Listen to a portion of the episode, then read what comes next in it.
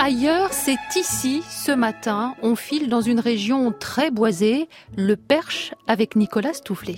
Ne dites pas à un percheron qu'il est normand. Le Perche, c'est une région.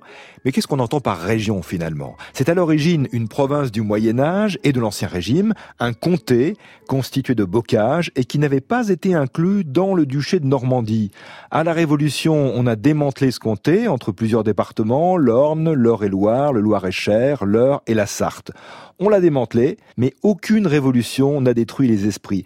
Et le Perche, en tant que région naturelle, n'a jamais disparu. Forte identité, création d'un parc naturel régional, le Perche à la côte de nos jours, et beaucoup de Parisiens s'y sont installés d'ailleurs. Des artistes y ont pris racine. On associe le Perche au bocage, aux rivières, à l'élevage, au cheval, bien entendu, au boudin, forcément, celui de Mortagne, et aux forêts.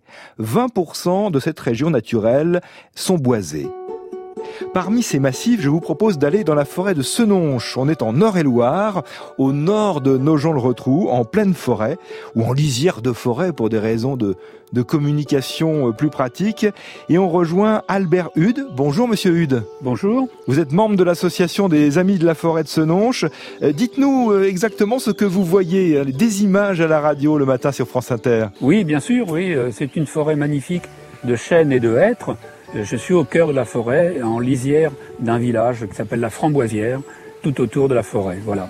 Cette forêt, en partie domaniale et en partie privée, et euh, une grande part de chênes, dont un chêne extraordinaire qu'on appelle le chêne fauteuil. Alors parlez-nous, euh, Monsieur Hude, de ce chêne fauteuil. Alors ce chêne, euh, effectivement, c'est le vénérable de la forêt.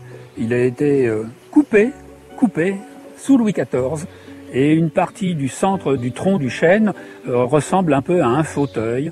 Mais c'est un chêne encore en, vigueur, il y a toujours un très beau houppier, c'est-à-dire les, feuilles et les branches au, sommet de cet arbre.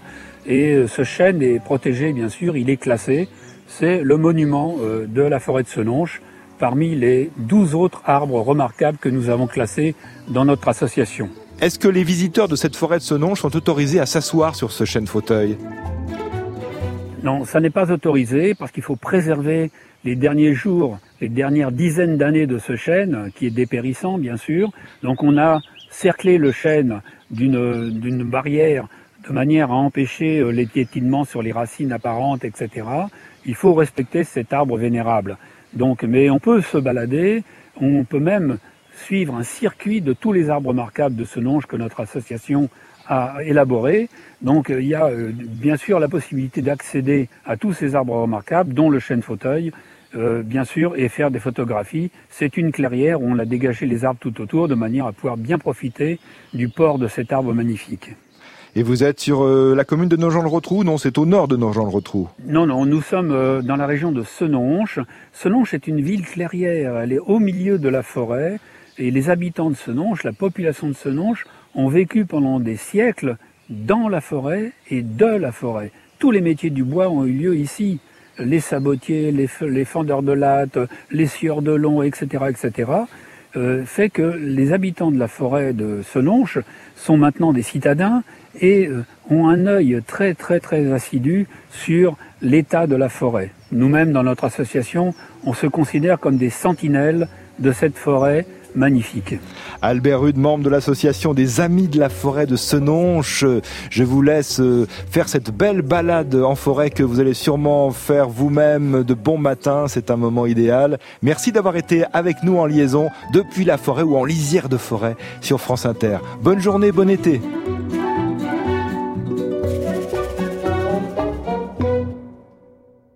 Et demain, on retrouve Nicolas Stoufflet dans un village 100% provençal du sud de la Drôme.